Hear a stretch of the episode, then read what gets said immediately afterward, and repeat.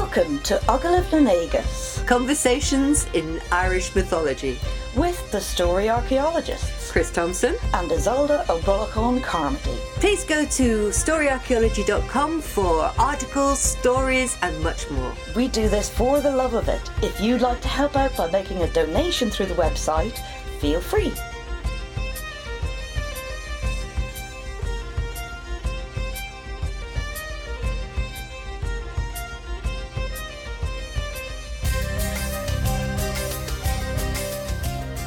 Series 6 Circling the Táin. Episode 7 The Pig and the Hound. There was a hound, and oh, what a hound it was! Ailbe, white and thorn keen, light of foot, smooth of skin, sudden sleek as morning sun, dappled in shadow shade. A perfect hound, fell and fine. Many were the foes she laid under earth in the east. There was a pig, and oh, what a pig it was! No bare bone scrawn, this one. Flesh heavy, fame praised, even her tail a load for nine, gorged on cream of threescore cows. Yet the worst of plagues it was, fatal to noble Lena. There was a feast, and oh, what a feast it was! A shield shape of champions, fork sharp, knife ready, each to beat most in Dathó's hall, each to divide the famous pig. Yet though Cet struck straight with words, Conall devoured the pig.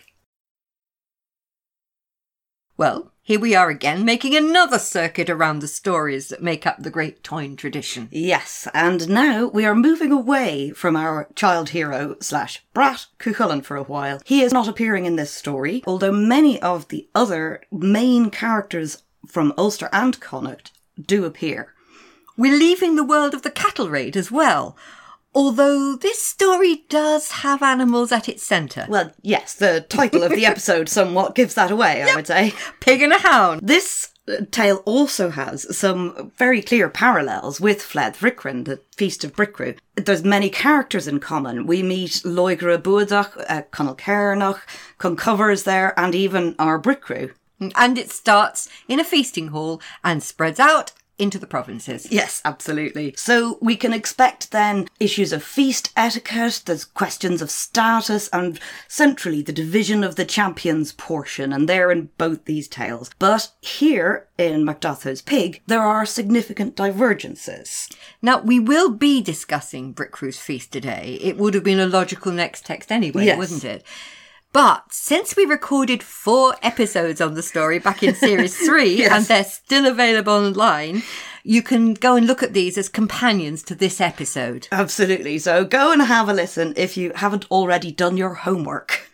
Well, tell me about the text we're using for today. Well, this is another of those stories that's found in the Book of Leinster, which is an early 12th century manuscript. It also appears in some of our other old friends like Harleian 5280 and H318. The edition and most of the translation we're using is by Nora Kershaw Chadwick, and she published it in an early Irish reader Cambridge University Press. It was in 1927. Now, there's an online edition of this text, which we will put links to, and it has an excellent introduction and a very useful index, which includes links to many of the other tales that our characters show up in. All of those will be in the links on this post on the website.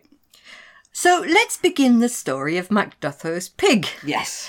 The story begins not with the epon- eponymous pig, mm. but with a famous hound. Yes. And it goes, there was once a king of Leinster called Mac Dathó, and he had a hound who could defend the whole of Leinster.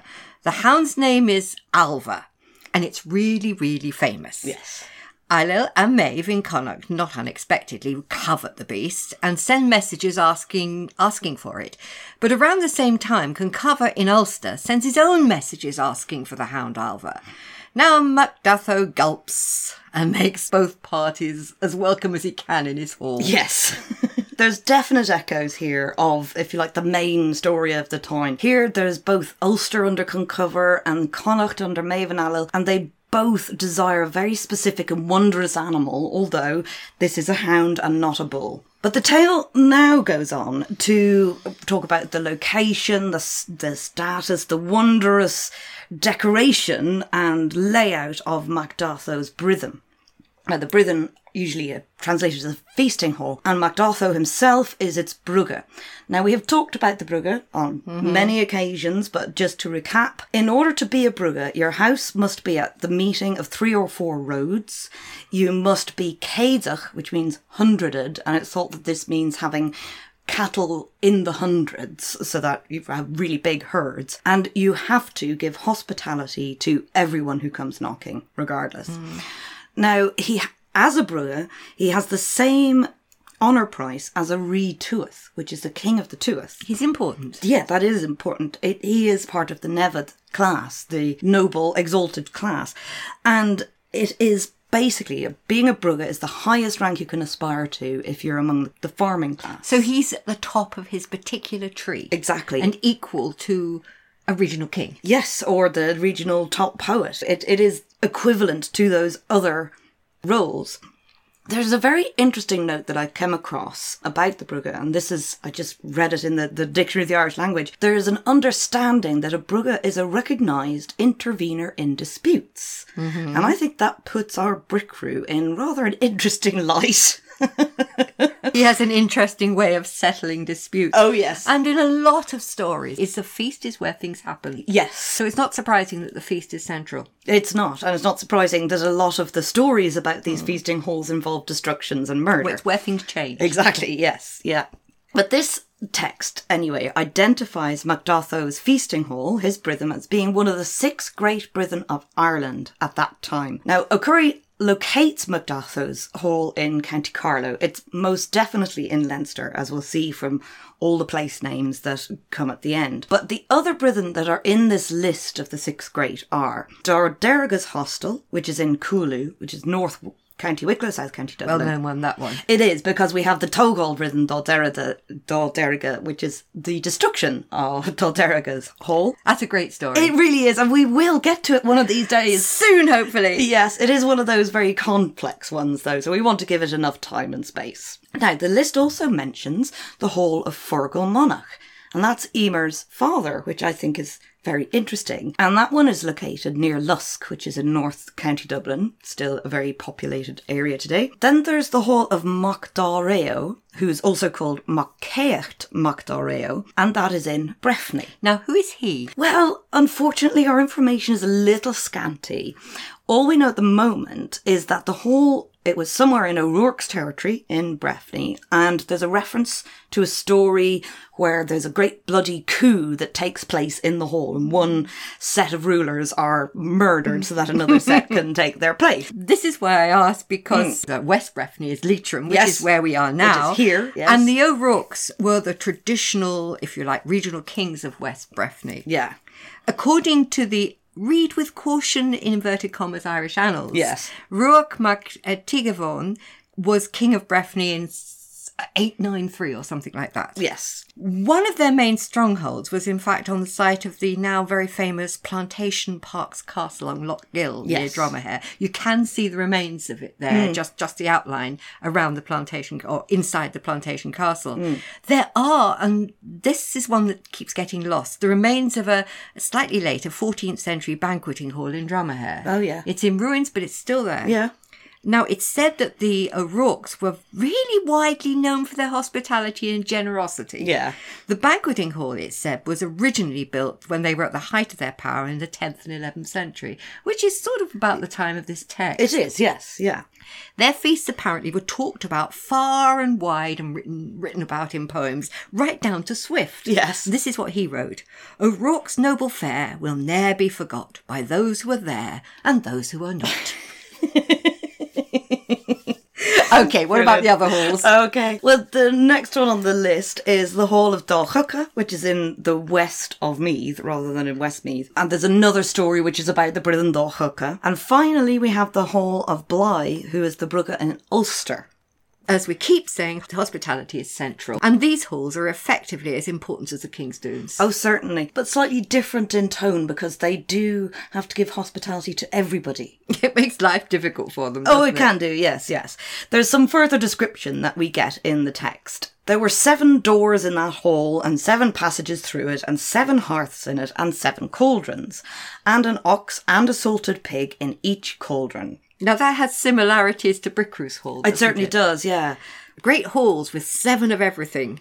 Do you think this number reflects opulence and affluence, or does it have oh, something of the other world about it? I'm not sure. No, I'm not sure either. I think there's a little bit of both. I mean, the only slightly otherworldly reference that I could think of was in the Tóraigheacht Diarmid agus Grania. There's a pursuit of mm-hmm. Diarmid and Grania where they're hiding out in the woods and Diarmid makes this house of seven doors, mm-hmm. which is like a shelter in the woods, basically. But at, at one point, he goes to each of these doors in turn, and in each door is a different Finn who's saying, you have to run away now or else Fionn mac Cumhaill is going to kill you. And he does this on each door and finally at the seventh door, there's Fionn mac Cumhaill and he's going to kill him. Boom! Yeah, when you talk about seven doors, that's what comes into my head. But it's reflecting the feasting hall pattern. isn't it? Exactly, yeah. And just saying it has space for everybody. It probably sounds more significant than it is. Yeah, I think so. The text goes on to say that every man who came along the passage used to thrust the flesh fork into a cauldron, and whatever he brought out at the first catch became his portion. If he didn't obtain anything at the first attempt, he didn't get another. There is, of course, etiquette about which portion is due to you according to your position in society. We met this before when we were discussing the Tech Midchúarta in Temair at Tara. And in fact, the Tech Midchúarta of Temair is sometimes listed among those great mm. feasting halls. Mm. But the Tech Midchúarta we were discussing in relation to Cormac. And it's the one where there's a very specific layout about where hmm. everyone sits and what they get. In fact, I attached the image of that Exactly, which to the Bricriu's Feast. Yes, which does appear in one of the hmm. manuscripts. And one of the chief skills of the Briugu is to ensure that everyone is seated and served correctly according to their rank. Here, the cauldron is. It's almost dictating status. It's a bit like a, the sorting hat. I like that. Basically. But it's standing in for Mac Dathó's skill. So it's a symbol of the Brugged, if you like. I think so, yeah. Uh, but this skill is really put to the test when you have guests who have equivalent status. Well, he's got a problem this time because he's got two parties of equivalent status. Yes. There's the messages from Connacht and the messages from Ulster, and they make their respective requests or, in fact, demands. Yes. We want the hound. Yes. Now, the Connacht messengers offer three score hundred milk cows, which, uh, for anyone. 600 cows. Exactly, yes. And that's immediately, along with a chariot and two horses, which are, of course, the best in Connacht. What's more, they promise gifts of equal value again in a year's time. That's quite a herd. It is. That's something that just went through my head when you talked about this 600 cows, this huge number. Yeah. Now, this is probably completely irrelevant, but it struck me that uh, the archaeology in Orkney of the great Neolithic centre up Yes. there, when they closed that down, the archaeologists have estimated that the final feast there, that uh, both celebrated and ended that centre, Hmm. was of around the number of 600, all from one herd. Oh, yes. You could imagine that somehow this number goes on to become almost like a symbol for the best and the most you could think of. Yes. I mean, that's probably irrelevant. There's nothing to back that up. No, Just but- went through my head. Well, the messengers from Ulster offer equal gifts and amounts of livestock, but they also offer Conchobar's value as a friend. Mm, now, that is important. Yes. The Ulstermen are offering alliance and friendship. Now, they state this so pointedly that I keep feeling they're making Mac Dathó an offer he cannot refuse. Yes, I get the impression that Conchobar is not someone that you want to fall out with, basically. Right. so, you know, you're going to accept our friendship, aren't you? Or else. but what does Mac Dathó do about this? Yeah, uh, right. The text says, thereupon, our Mac Dathó melted away into total silence, and in this manner he was a whole day without drink, without food, without sleep, tossing from side to side. It's got a problem. It's a big problem. Yes. He's on the sharp and very pointy horns of a rather uncomfortable dilemma. In fact, it's heads he loses, tails he loses. Yes. Now, his wife is sympathetic and says to him, Oh, you know, you've had a long fast. There's loads of food and you're not eating any of it. What's wrong? Well, he just completely ignores this rather kind and sympathetic appeal for him to discuss his problems. Now, the next section is absolutely fascinating. Oh, yes. It has, I think, some of the strongest performative character of anything we've come across. It's an exchange in poetry where the husband and the wife are discussing the problem. And if I just read you the Irish of the first stanza, I think it will give you an idea of what it would have sounded like and why we think this is such an oral piece. I'll do the translation then. Yeah, okay. So this is just the first uh, stanza. Tugad tarvad chudalta do mac datho coathech. Boisi ní choverlids ken go lavradar frinech. A dearth of sleep came upon Mac Dathó in his house. There has been something needing counsel, but he has spoken to no one. He turns away, he turns to the wall, away from me, the warrior of the war band, band feigner of fierce vigour. His careful wife, it gives her pause for her husband to go without sleep. And he replies, As said Crimthann Nia Náir, do not tell your secrets to women. A woman's secret is not well hidden. A treasure is not entrusted to a slave. The woman says, Even to a woman you should speak if you lose nothing by it. Where your own mind cannot reach, the mind of another may go. The hound of Mesroy the Mac Dathó, an evil day when they sent for it. Many great fair men will fall for its sake. The battle will be beyond reckoning. Unless it is given to Conchobar, it will certainly be a stupendous deed. His hosts will not leave behind them any more cattle than land. If it be refused to Ailill, he will smear Ireland with the people's blood. Mac Mágach will carry us off.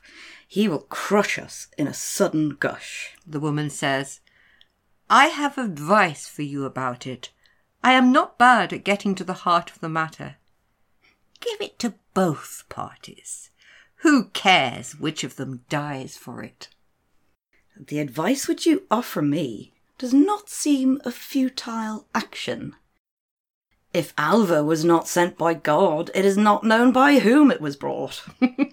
Good, isn't it? Yeah. The man is very dismissive of the woman's ability to offer advice. Yeah. A treasure is not entrusted to a slave. He's equating her to a slave, his wife. How rude. Well, he might defend himself that he's just quoting, of course, but it's no excuse. She gives him a very good answer, though. She suggests sharing the problem with another person, that that might lead us to a solution. And in spite of his rudeness, she's offered him a solution to an impossible situation. Mm. And he accepts her help.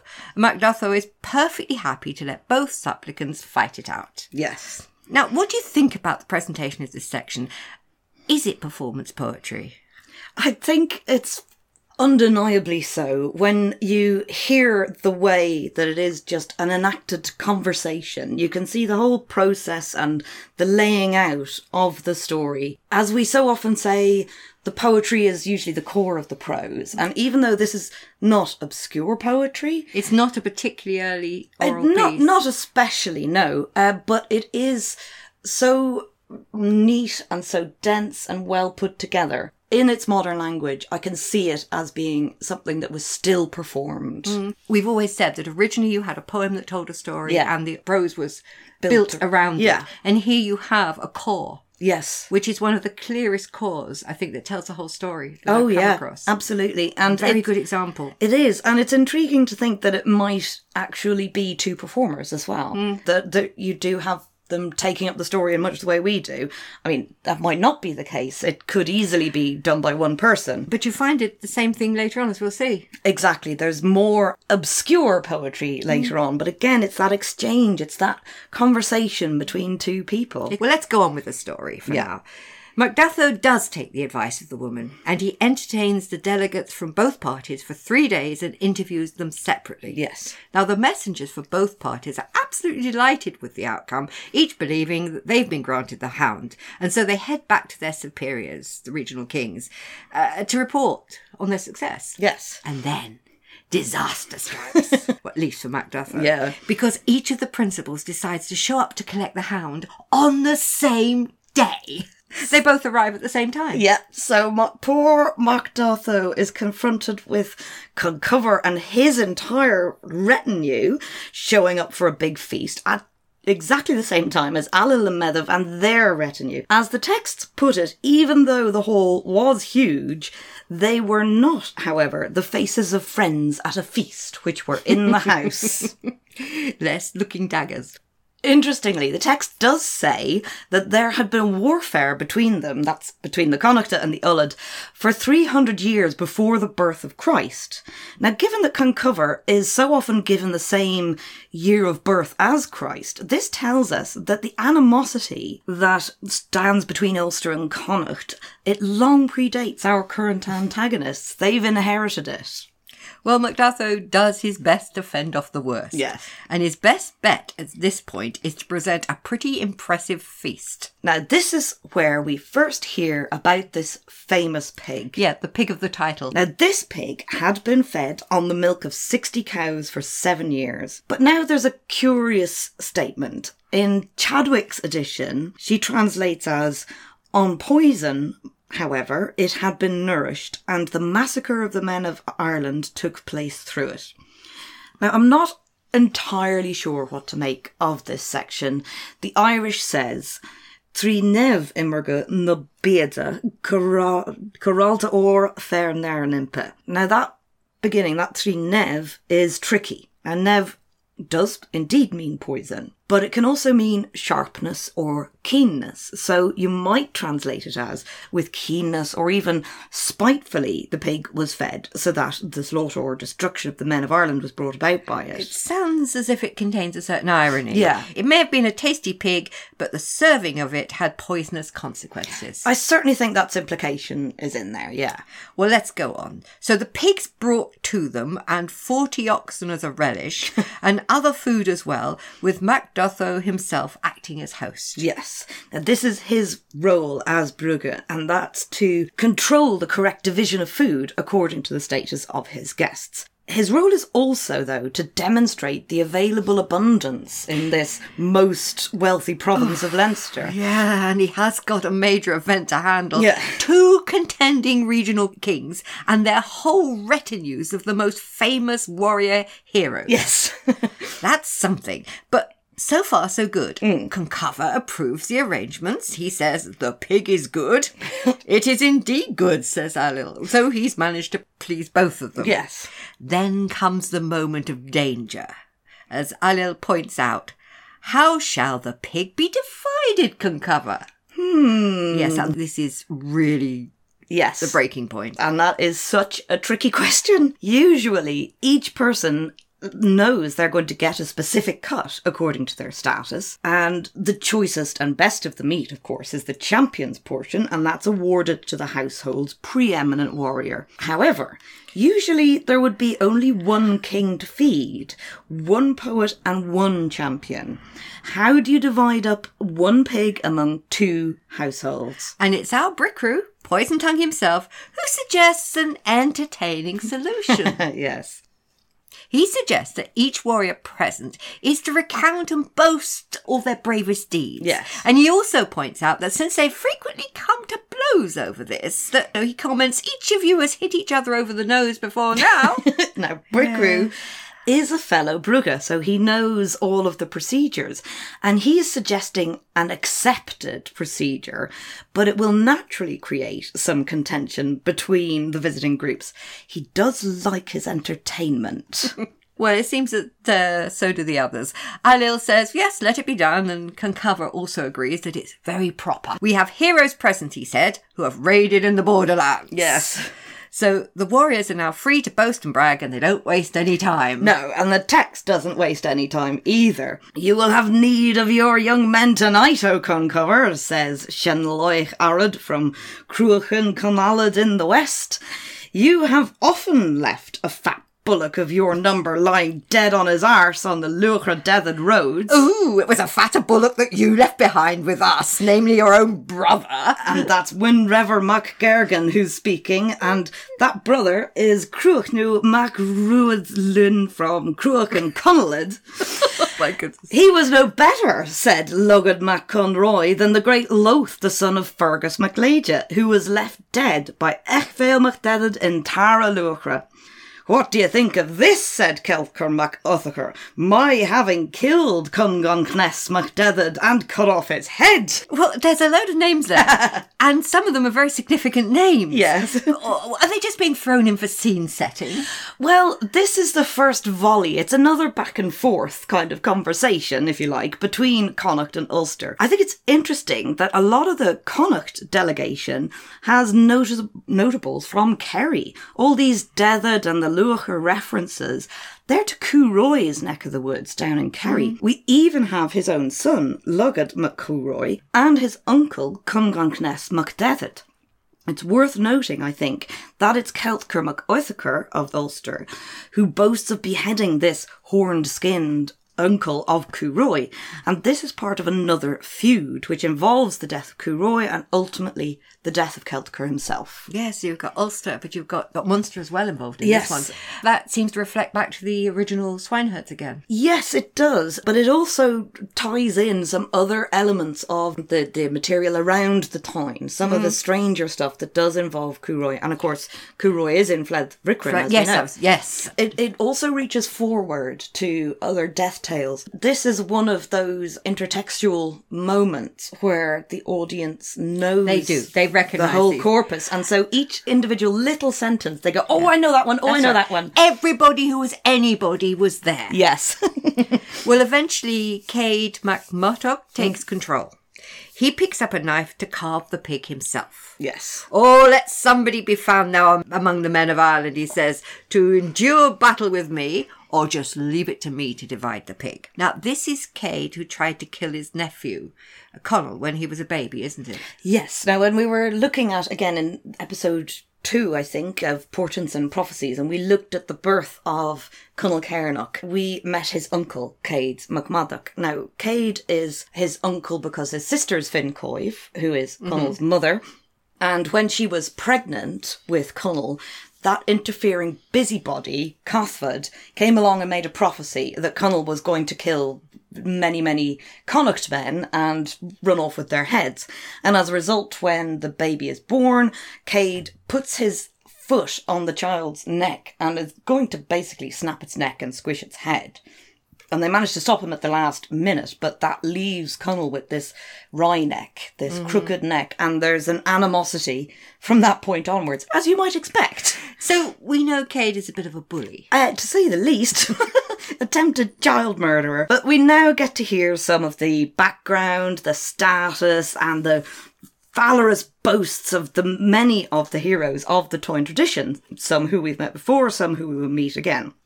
All of the Ulstermen fall silent when Cet makes this challenge, waiting to see what's going to happen next. It's Conchobar who takes the initiative. He nudges a nearby favourite warrior and says, You see that, Lóegaire? well, Did you see what he just said?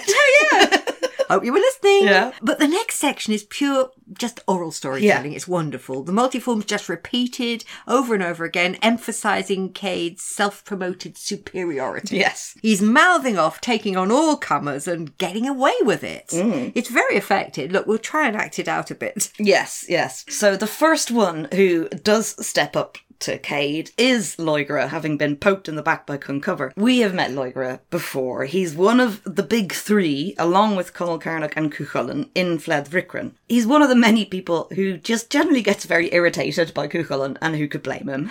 It's not right, said Lóegaire, for Cet to divide up the pig in front of us. Stop a bit, Lóegaire, that I may speak to you, said Cet. You have a custom among you in Ulster that every youth among you, on receiving arms, makes us his objective. Now you came into the borderland and we encountered you there. You left behind the wheel and the chariot and the horses. You yourself made off with a spear through you. You will not get the pig in that way. Thereupon the other sat down. I really like that little bit of commentary that says that it's a tradition for the young Ulster heroes, as soon as they get their weapons, they make a foray into the enemy uh, camp. Now, Go and raid the borders. Exactly. Now they say Connacht, but we saw Cuchulainn go and do exactly that during his boyhood exploits. But he goes and raids in, Leinster. In Leinster. Mm-hmm. The next Ulsterman to stand up and accept this challenge is Oingus Gorvid. It's not right, said a great fair hero who had risen from his place, that Cet should divide the pig in front of us. Whom have we here? Oh, he's a better hero than you are, said everyone. He is Oingus MacLava Goivod of Ulster. Why is your father called Love Gorwood? asks Cet. Well, why? I know, he says. I once went eastward. The alarm was raised around me. Everyone came on and Love came too. He threw a cast of his great spear at me. I sent the same spear back to him and it struck off his hand so that it lay on the ground. What could bring his son to give me combat? Oingus sat down. Yes. now this name, Love Gorvid, it just means severed hand or severed arm. It's a kind of nickname. It, it is a bit of a nickname. It makes it a little bit obvious that something has happened to him in the past. And we'll find a few more of those as we go along. The next person to challenge is Jogan MacDurthacht, who's given as the king of Fernmag. Now, he is the one who ends up killing Noisha and his brothers, the sons of Ushlu, whom we will meet in due course. And Fernmag is South Monaghan, so that's his territory. Keep up the contest further, says Cet, or else let me divide the pig. It's not right that you should take precedence in dividing the pig, said a great fair hero of Ulster. Whom have we here? asks Cet. That is Jogan MacDurthach, said everyone. He is king of Fenmog. I've seen him before, says Cet. Where have you seen me, said Jogan. At the door of your house, when I deprived you of a drove of cattle. The alarm was raised around me in the countryside. You came at that cry. You cast a spear at me so that it stuck out of my shield. I cast the spear back at you so that it pierced your head and put out your eye. It is patent to the men of Ireland that you are one eyed. It was I who struck out the other eye from your head. Thereupon, the other sat down. Yes.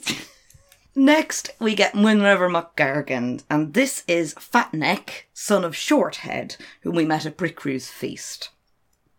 Prepare now, men of Ulster, for further contest, says Cet. You will not divide it yet. Says Winriver. Is that not Winriver? asks Cet.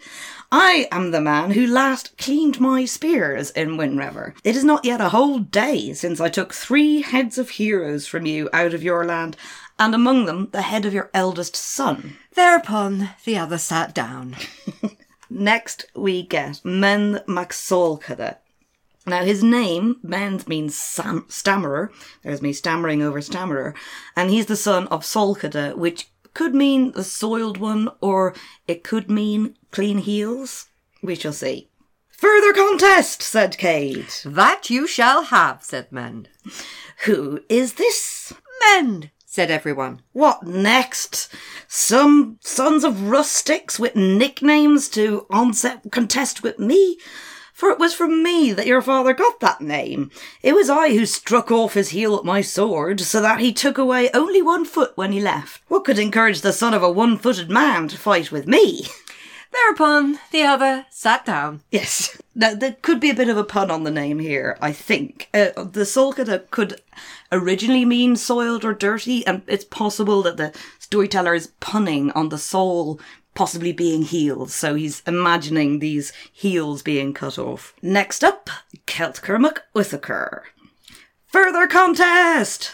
That you shall have, said a grey, tall, very terrible hero of Ulster. Who is this? That is Celtchar Mac Uthechair, said everyone. Stop a bit, Celtchar, unless we are to come to blows at once.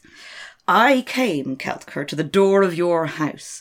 The alarm was raised around me. Everyone came up. You came too. You went into the doorway in front of me. You cast a spear at me.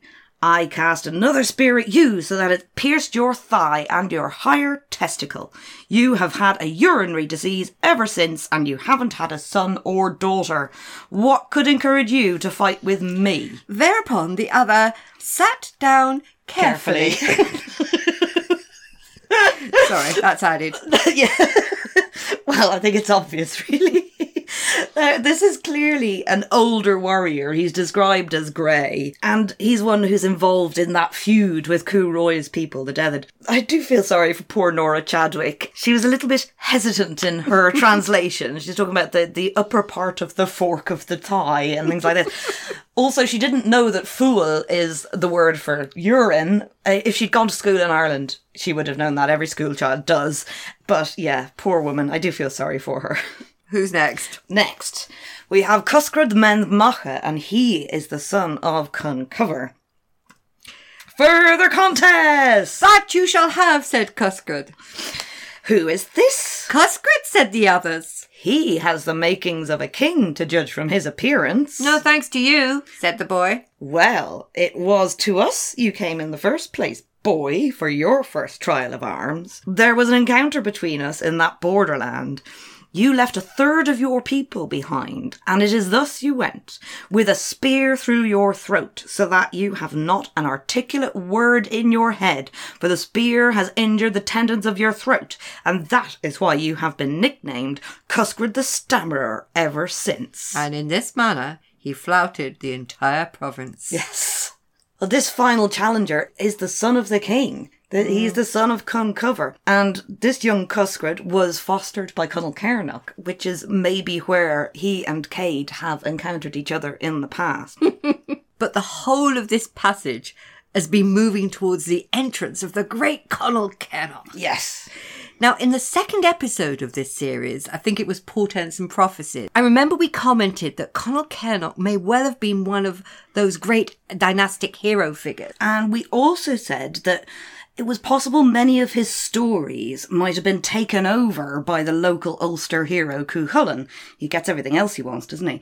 but this story of Mac Dathó's pig was one that suggested to us anyway that it might at one time have been Conall himself who was the biggest and the best. Mm, Well, he certainly is in this story. Yeah. And now we have Conall and his murderous uncle Cet who are facing down each other. Now, Cet is standing there making flourishes about the pig with a knife in his hand when they see Conall Cernach entering. He bounds into the centre of the house and the men of Ulster give him a huge welcome. And in fact, Conchobar whips the hat from his head and throws it in the air with a flourish. Yes. I'm glad that my portion is in readiness, said Conall. And who's doing the dividing then? Now, it's been granted to the man who's over there who's dividing it, says Conchobar, looking at Cet. Cet. yes. Is it right, Cet, says Conall, that you should divide this pig? And now we come to a fantastic sequence. Here we get a poetic showdown between two equal contestants. And it is a real battle rap. Yeah. Just as you described this process in an earlier oh, episode. Oh, yeah. And it's a poem worth the telling. I certainly think so. So then Cet said, Welcome, Conall, heart of stone, magnificent fierce ardour, radiance of ice, blood red force of anger, under the good breast of a hero, wounding, battle victorious. I have evaluated the son of Fincoive before me. And Conall answers, Welcome, Cet, Cet M- Modoc, warrior's home, Or perhaps the home of chastisement. heart of ice, tail of a swan, Swan's arse? Hmm. warlike sea, fine raging, jealous, lustful bull, Cet. It will be clear in our encounters, said Conall, and it will be clear in our separation. It will be a famous tale for the goadsmen, the drovers. It will be a testimony for the craftsmen, since a champion will march towards a furious fight with spear shafts of the two chariot fighters who will perform exploit after exploit. Man will go over man in this house tonight. It's a powerful piece of poetry, particularly Yes. the beginning. Oh, yeah. That part's Roscoe, isn't it? It is, yes, and it's this exchange of welcomes in Rusk form. Cet's poem seems a pretty standard kind of praise for a warrior. He says that Conall is radiant like ice, although ice, of course, can be hard, cold, and shining. But what I like is that Conall picks up Cet's phrases and throws them back at him. Very much like the spears that Cet kept on flinging back at the Ulster heroes earlier. Conall picks up on that ice imagery, but he says it's Cet's heart with it, which is icy. Now, the most suspicious line to me is that Ethra Nella. Is he saying that Cet is graceful as a swan's tail, or like a swan's arse sticking up out of the water? Yeah, and of course going nowhere because his feet keep paddling, but he Yeah. doesn't get anywhere with his tail up. Yeah. But finally, he calls him Tar of Tnuthuk. The Tar, of, of course, being the bull. Now, Tnuth is both positive and negative connotations to it. Yes, it's fierce and raging, but it can also be envious, obsessive, and even lustful. And I think that it's this very speckled praise that wins Conall his Now, argument. Explain a bit more about what you mean by speckled praise. Certainly.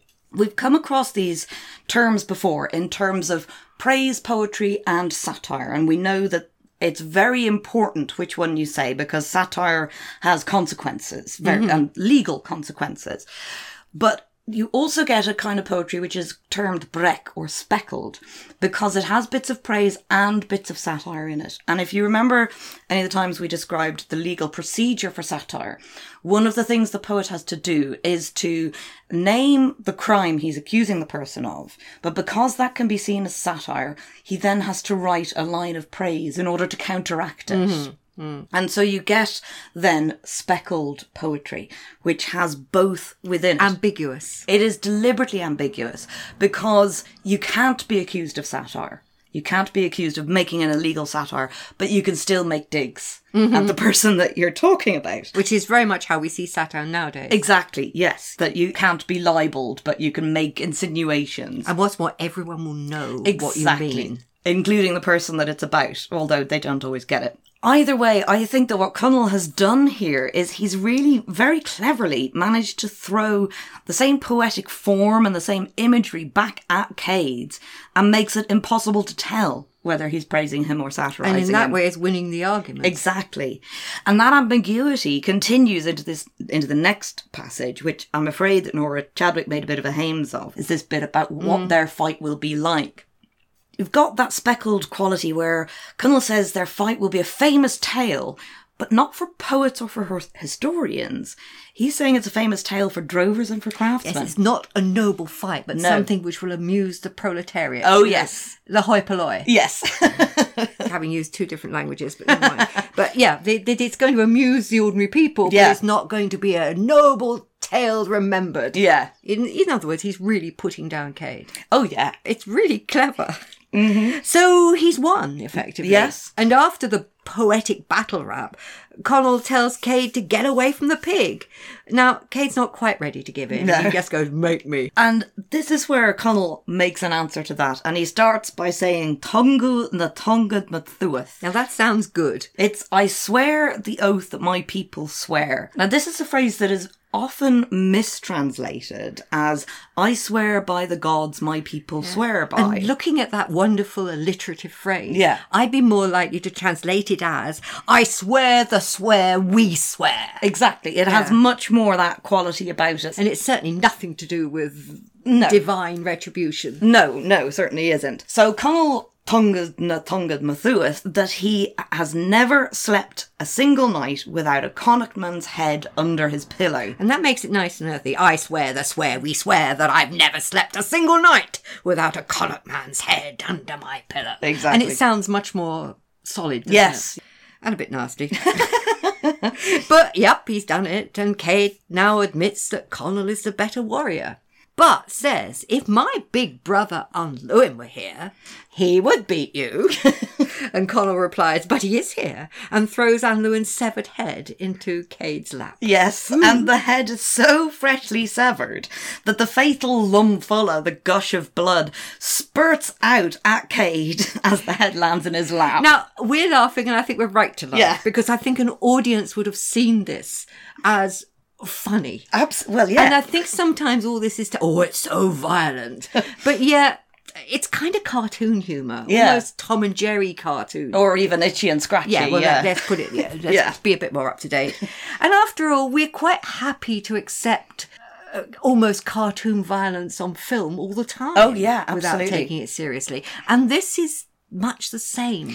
It is, but I think that the actual comedy often gets overlooked because people think that if it's about warriors, it has to be all po-faced and serious and tragic and what have you. But we keep on finding actual, like, really hilarious stuff happening in these stories. Yeah, I mean, there's a lot we could talk about Mm. this. I mean, the classical world was bleached white for Yes. 200 years, Yeah. all in the same way as all the colour was deliberately scrubbed out of it. Yeah. If you want to know about the Elgin marbles, they were scrubbed and Yeah. bleached white before they were allowed to have their own new room in the British Museum.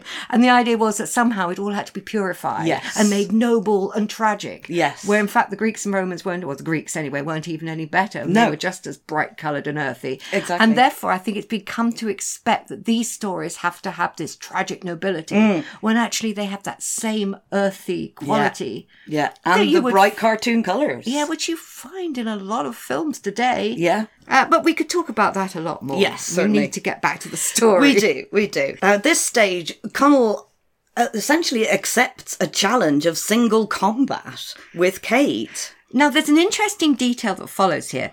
The warriors make a wall of shields in a circle around the two heroes. Now, what do you make of this? Well, it seems to be that essentially, since none of the Connachta can prevent Conall from fighting Cet, they make this Dam Davak, which literally means a large vat with their shields. It is like a, a protective shield wall, but it seems to be a recognized military strategy. The term appears right throughout the Táin and even in the Tugall Treva, which is the Irish version of the destruction of Troy. Mm. There is a strange comment in the text that it says this, they did this for the bad practice that had begun among those men there of evil casting.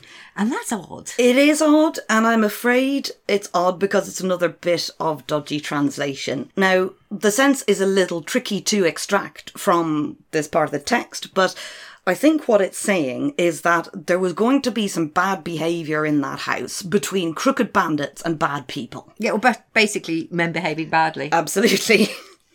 Oh, yeah, and so you might as well fence them in, make sure they don't do too much damage, or make sure they don't bring the whole house down, which Yeah. we'll see they do. Uh, so, do they fight, or has Conall now succeeded because it's he who is going to divide the pig? Well, it's clear that the Connachta are prepared for a fight. Cet has relinquished his carving post and Conall has taken it up. But the Connachta are not happy with his next move. Conall then went to divide the pig. He puts the pork belly into his mouth and so attained to a division of the pig. He sucked up the pork belly, a load for nine men, until he left only a drop of it. You mean he starts at the tail and keeps eating?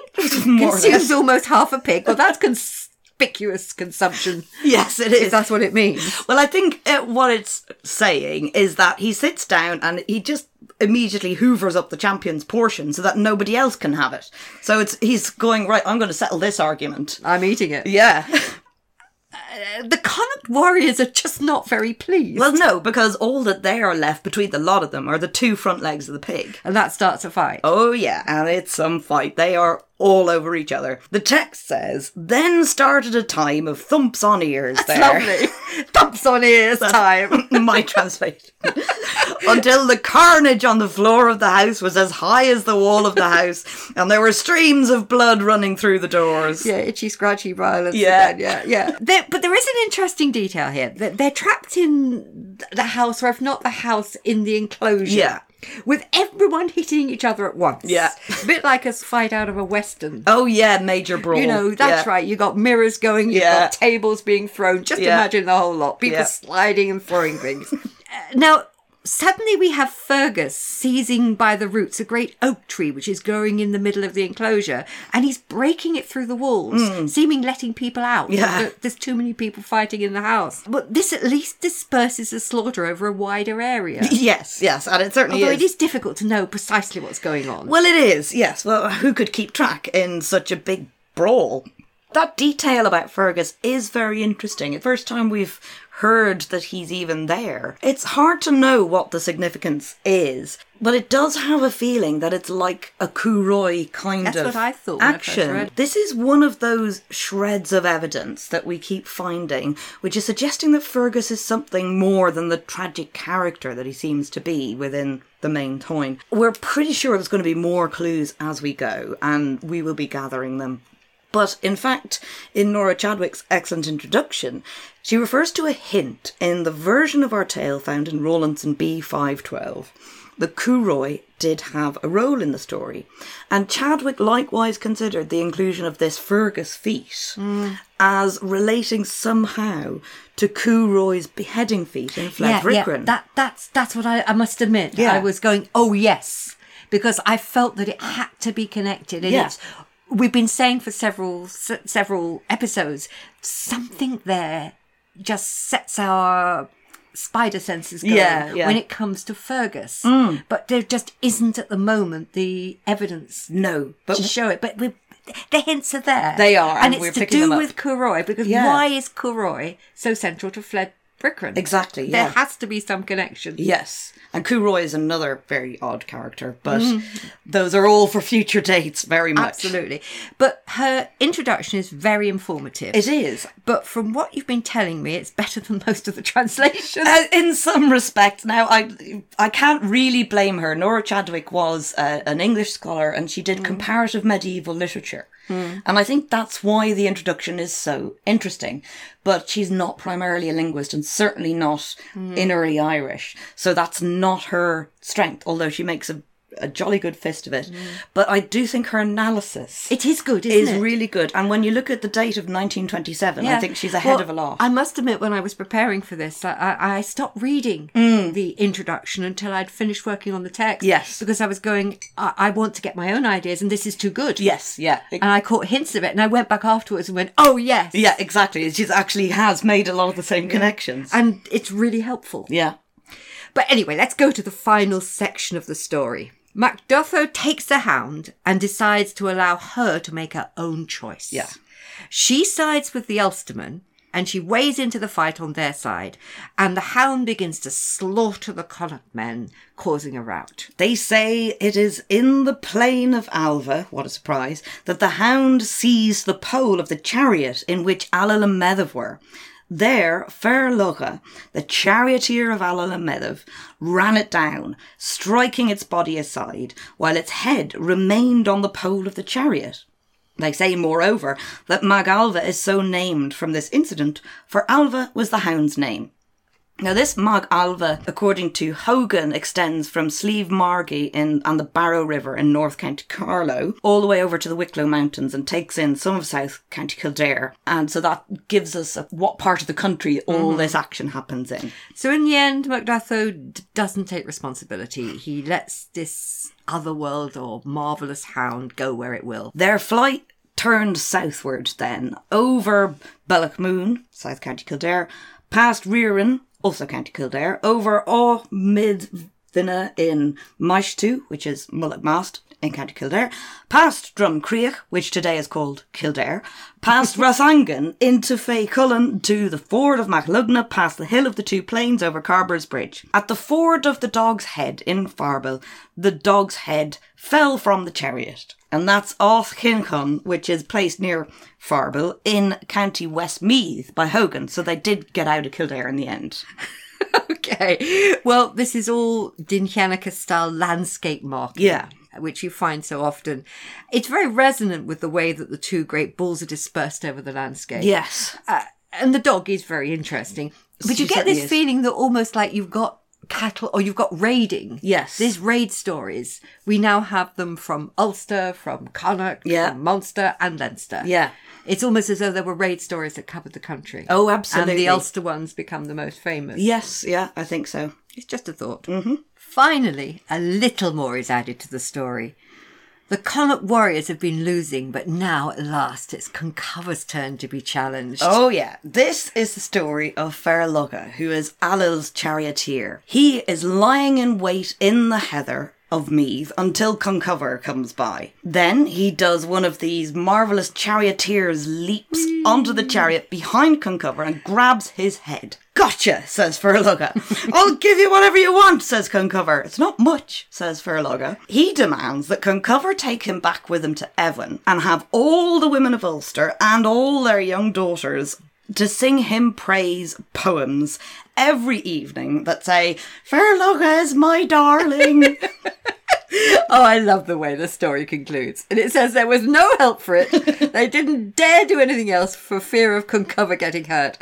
And that's exactly what happens. And a year later, they send him off across Athlone with a pair of Conchobar's best horses with golden bridles. yes. It's a very light-hearted, somewhat laddish ending. Yeah. Uh, and a good charioteer story. Oh, yeah. But is there any significance that do you think that it concludes at Athlone? Well, I think Athlone is very much, it's said to be at the centre of Ireland, and it is a crossroads between Ulster and Connacht and Meath.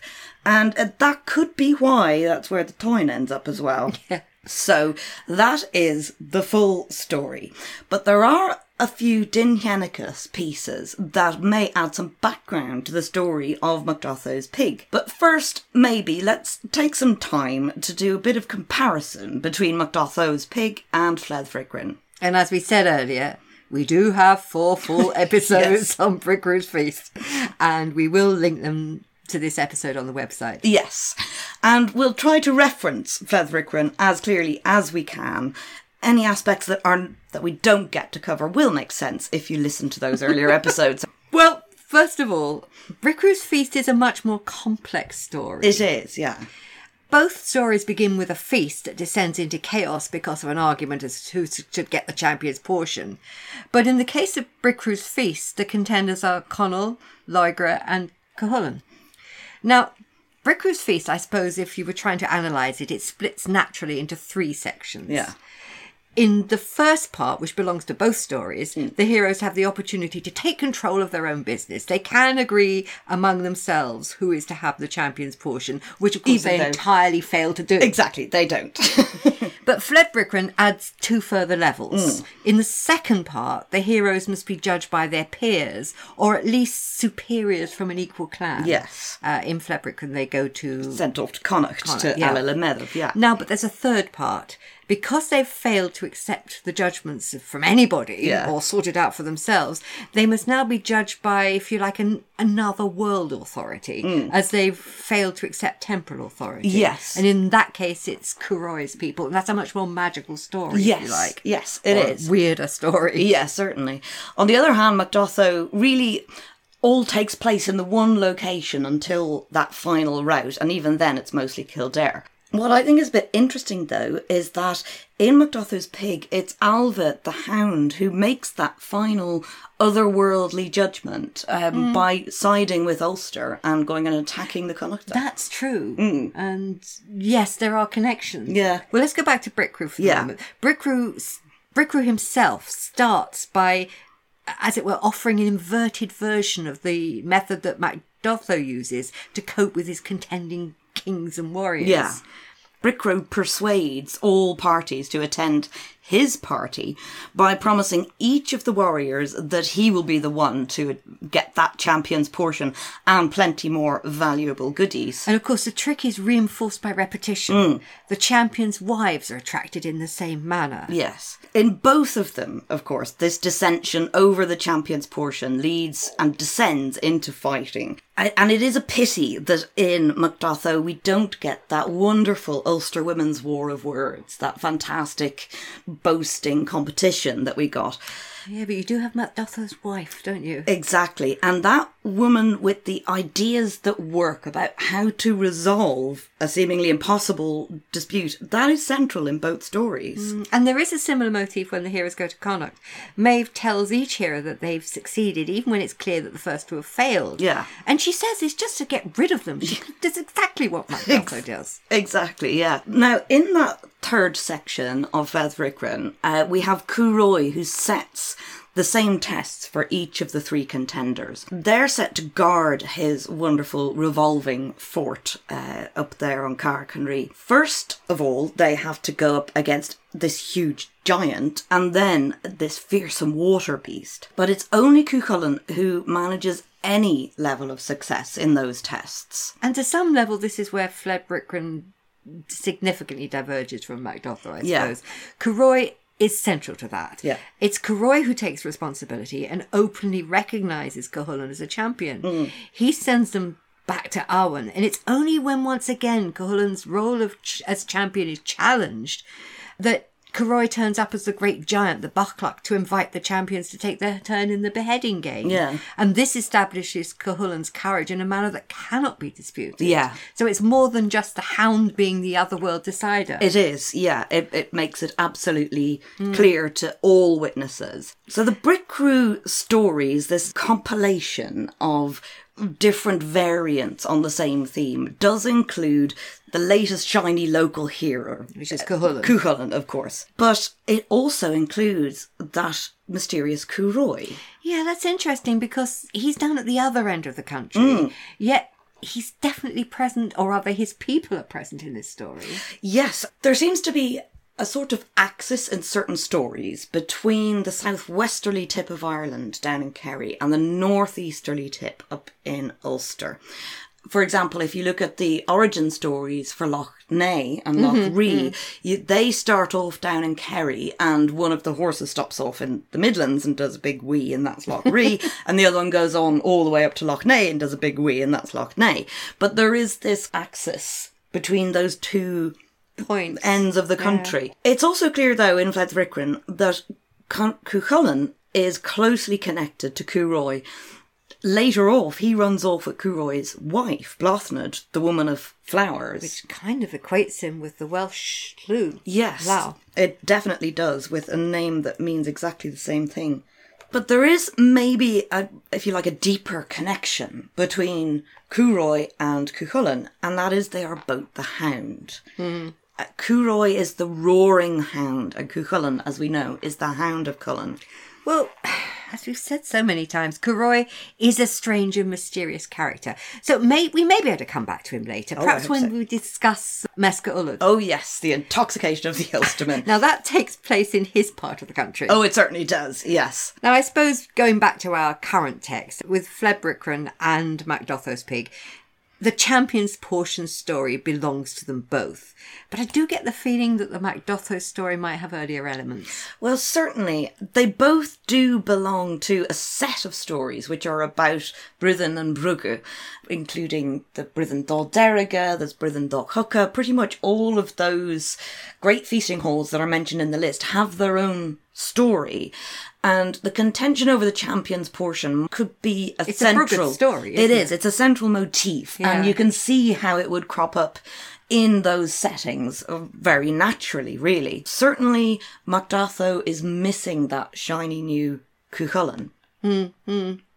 Mind you, the concept of a contest for the champion's portion is much older.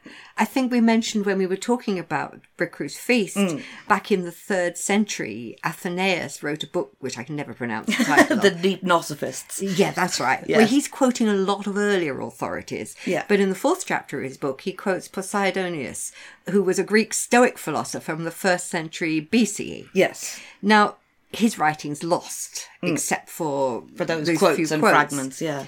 Poseidonius is talking about the customs of the continental Celts, not Yeah. the Irish. Yes. You get the feeling, though, that there's a bit of, oh, look at those barbar- barbarians who aren't like us at all. of course. But one thing he says is interesting in terms of the current text. Yes. And I'll have to quote this. Mm-hmm. But in olden times, he continues, there was a custom that a hind quarter of pork was put on the table, and the bravest man took it, and if anyone else laid claim to it, then the two rose up to fight until one of them was slain. I'm not sure it would have always ended in death because then you would have had a very large Yeah, population that's drop. part of that. Oh, look at those barbarians. Yes, exactly. I know, of course, it's hard to say which reference what first. Yeah. But you can see there's a suggestion that this was thought to be a traditional custom of very long standing. Oh, I think there's little doubt of that. And the, mm. that emphasis on, both on status and hospitality throughout our Irish corpus, I think reflects mm. that kind of setting very clearly. So what we have in the Mac Dathó's pig story may offer us a sort of alternative version of the champion's portion motif. And indeed, some authorities have seen it as a parody, almost a comic version of Fled Bricrenn and of other heroic tales. And I would say in some ways it has some earlier motifs or Yes. earlier qualities. Yes, and as we've said, it brings in many familiar figures, but significantly no Cuchulainn. Hmm. Well, look, let's take our focus back to the current Mac Dathó text. Yes, We have a pig and a hound. yes. And I get the feeling there's a lot more to this pig than just the main course of a feast.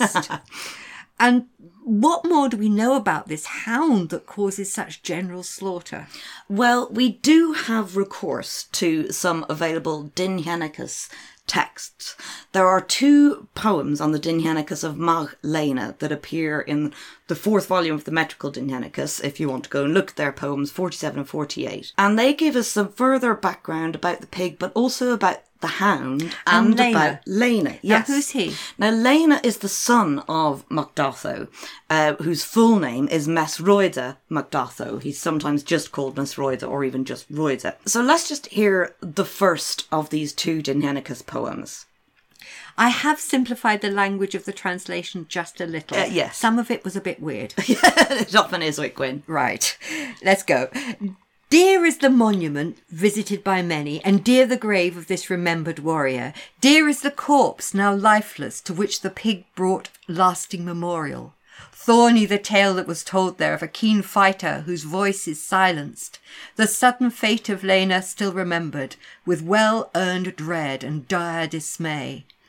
Lena, son of wealthy Roida, reared a pig, the worst of plagues. This was that fatal boar by which the renowned warrior was slain.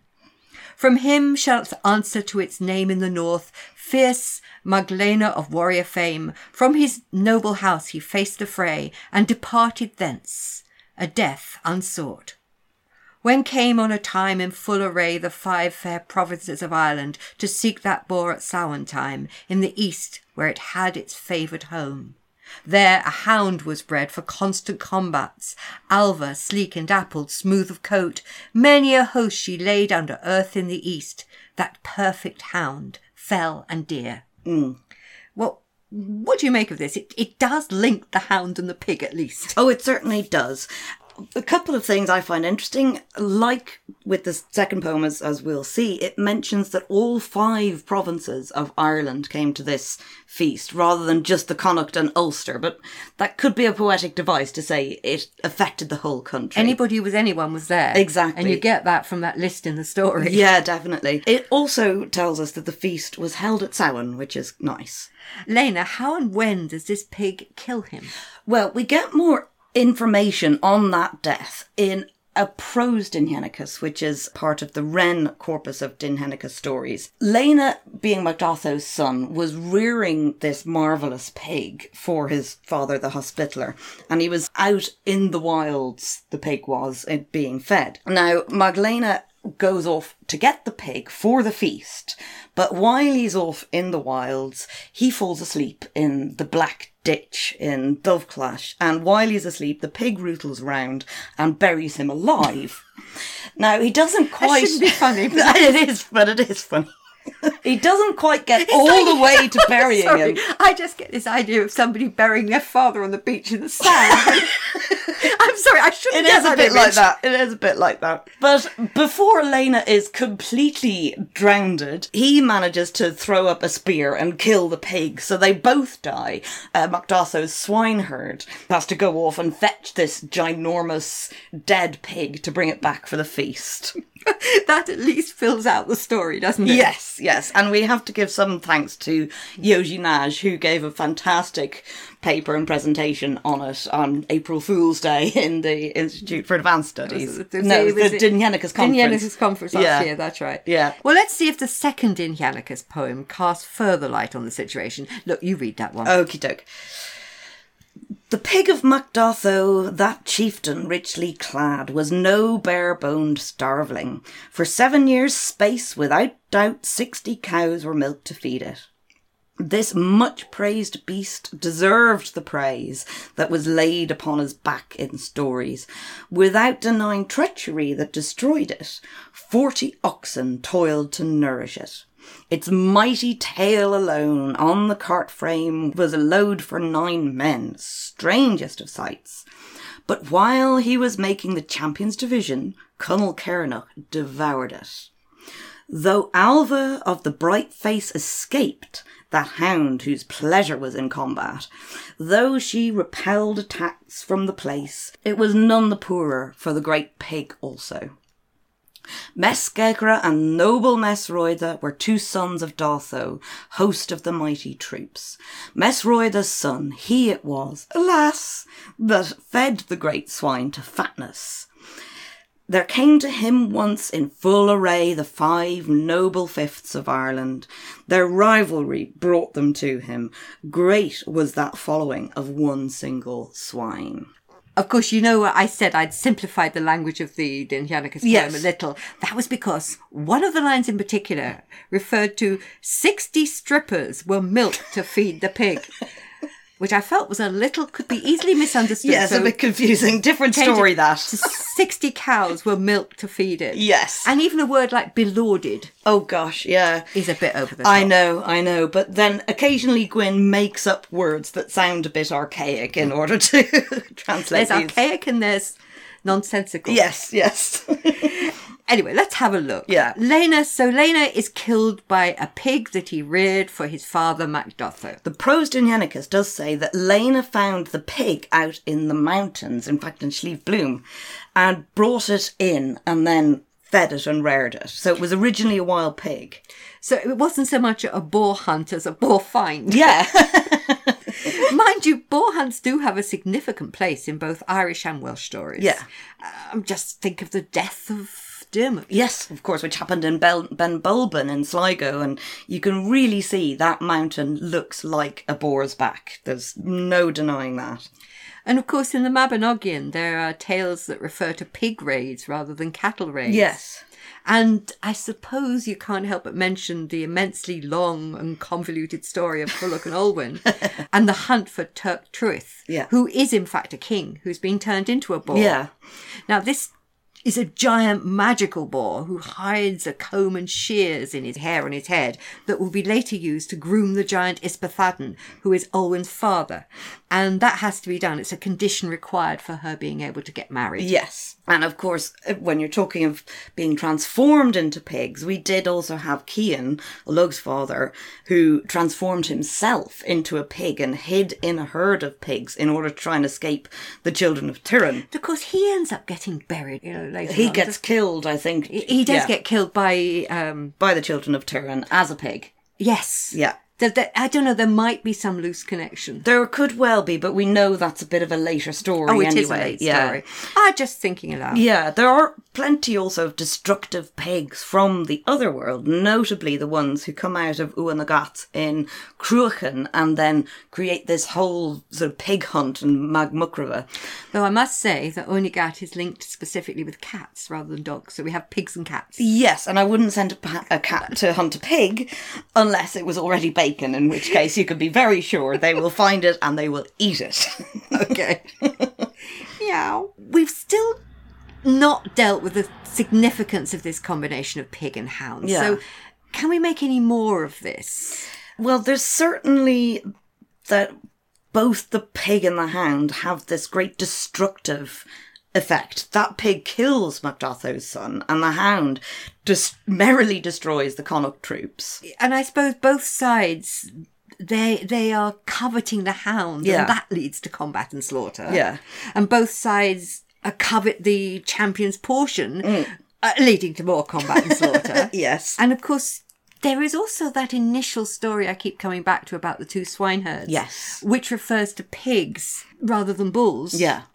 And I do get the feeling that maybe hound and pig and this hunting and finding motifs are eventually replaced by bulls. And in the most developed version of this acquisitive story motif. That is Yes. the Táin Bó Cúailnge. Yeah, absolutely. And of course, as well as destructive pigs, we also have this connection with Cuchulainn, so not appearing in this story, who, when he is still a child, still Sétanta, he kills Culann's hound and takes on the role of that hound. And that becomes his adult name by which we most usually know him. Do you think this remembers Ailbe?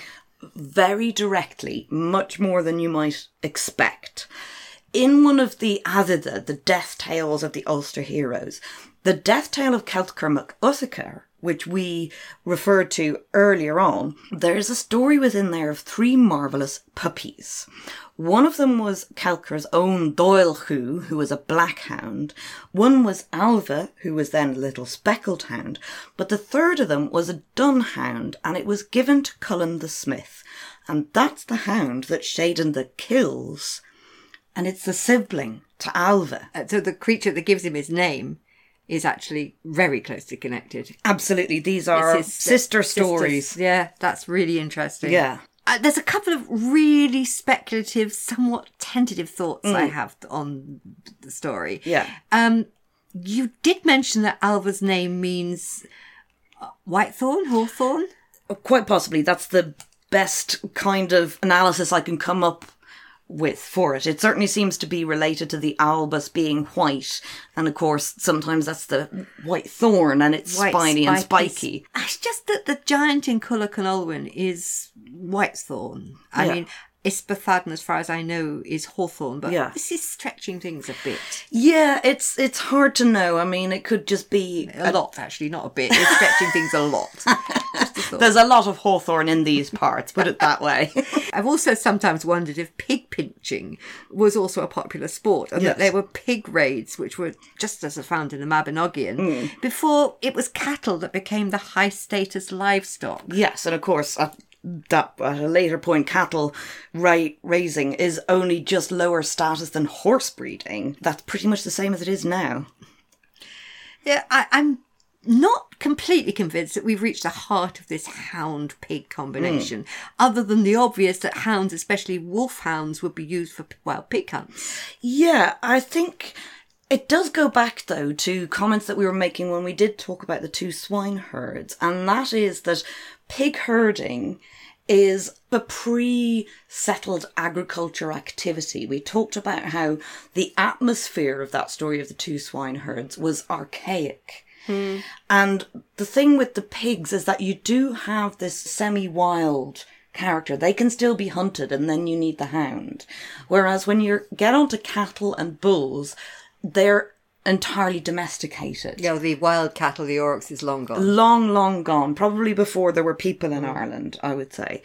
On the continent, they're still around, Yes. still around Roman times. Yes, but I I think they're long gone, and I think that there is that difference in character that when you have pigs, you're still in that hunter gatherer setting. semi-domesticated. Yes. and then they remain on, but their, their semi-domesticated nature is gone, but they're still um, kept partly in the wild. Yes. so that hunting and finding, finding your pigs. It's just a thought, Yeah, anyway. yeah, I, I do feel there might be more to unpack from this story, but what Yeah. I like best are the performative elements in this tale. yeah, and I think that comes out when we speak it aloud. Those sections of poetry, which are so often the core of one of these stories, they're dialogues. First of all, is the one between Mac Dathó and his wife, but even between Conall and Cet. Oh yeah, I really appreciate those repeated sequences Mm. where each hero is introduced and wittily humiliated by Cet, even before Conall turns up. Mm. yeah. And, and these repetitions must have been so popular with, with the listeners to these Yeah. stories. And I can easily imagine the storyteller du jour, as it were, introducing topical references as well as sly digs at local would-be heroes. Well, especially when you have themes such as piercing the upper testicle and leaving someone with a lifelong urinary tract infection. Right. That's more than a dig. it is a lively, down to earth story that must have represented a popular après hunt story. Yes, yes, you can see that. Or even just a bout of drinking, let's Yeah. face it. I suppose that's what I mean. Even the ending, where Fer Loga, the Connacht charioteer gets one up on Conchobar himself. Yeah. That's fun. Yeah. And although this story includes a rout and wholesale slaughter, it does end in comedy and not tragedy. Yes, and Fer Loga's request has that kind of comedic quality. It's not a tragedy or a heroic assassination. All he wants is for all of the women of Ulster to call him darling every night and probably more than that. It is something of a laddish joke, I have to say. So, if there is a level of parody, it struck me that it might be a parody on the constant and overwhelming conquests of the young brat Cuchulainn, maybe latched onto an older core pig hunt story by an innovative storyteller as fed up of the great Ulster child hero as I sometimes feel. Yes.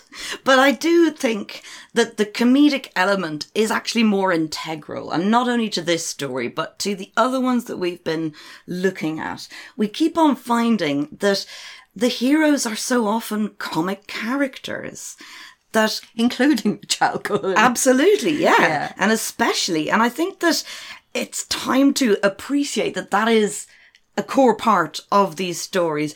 I think there's no clear division between comedy and tragedy as we would expect from later analysis. yeah, this uh, idea of the classical. Exactly. Which actually isn't quite what it.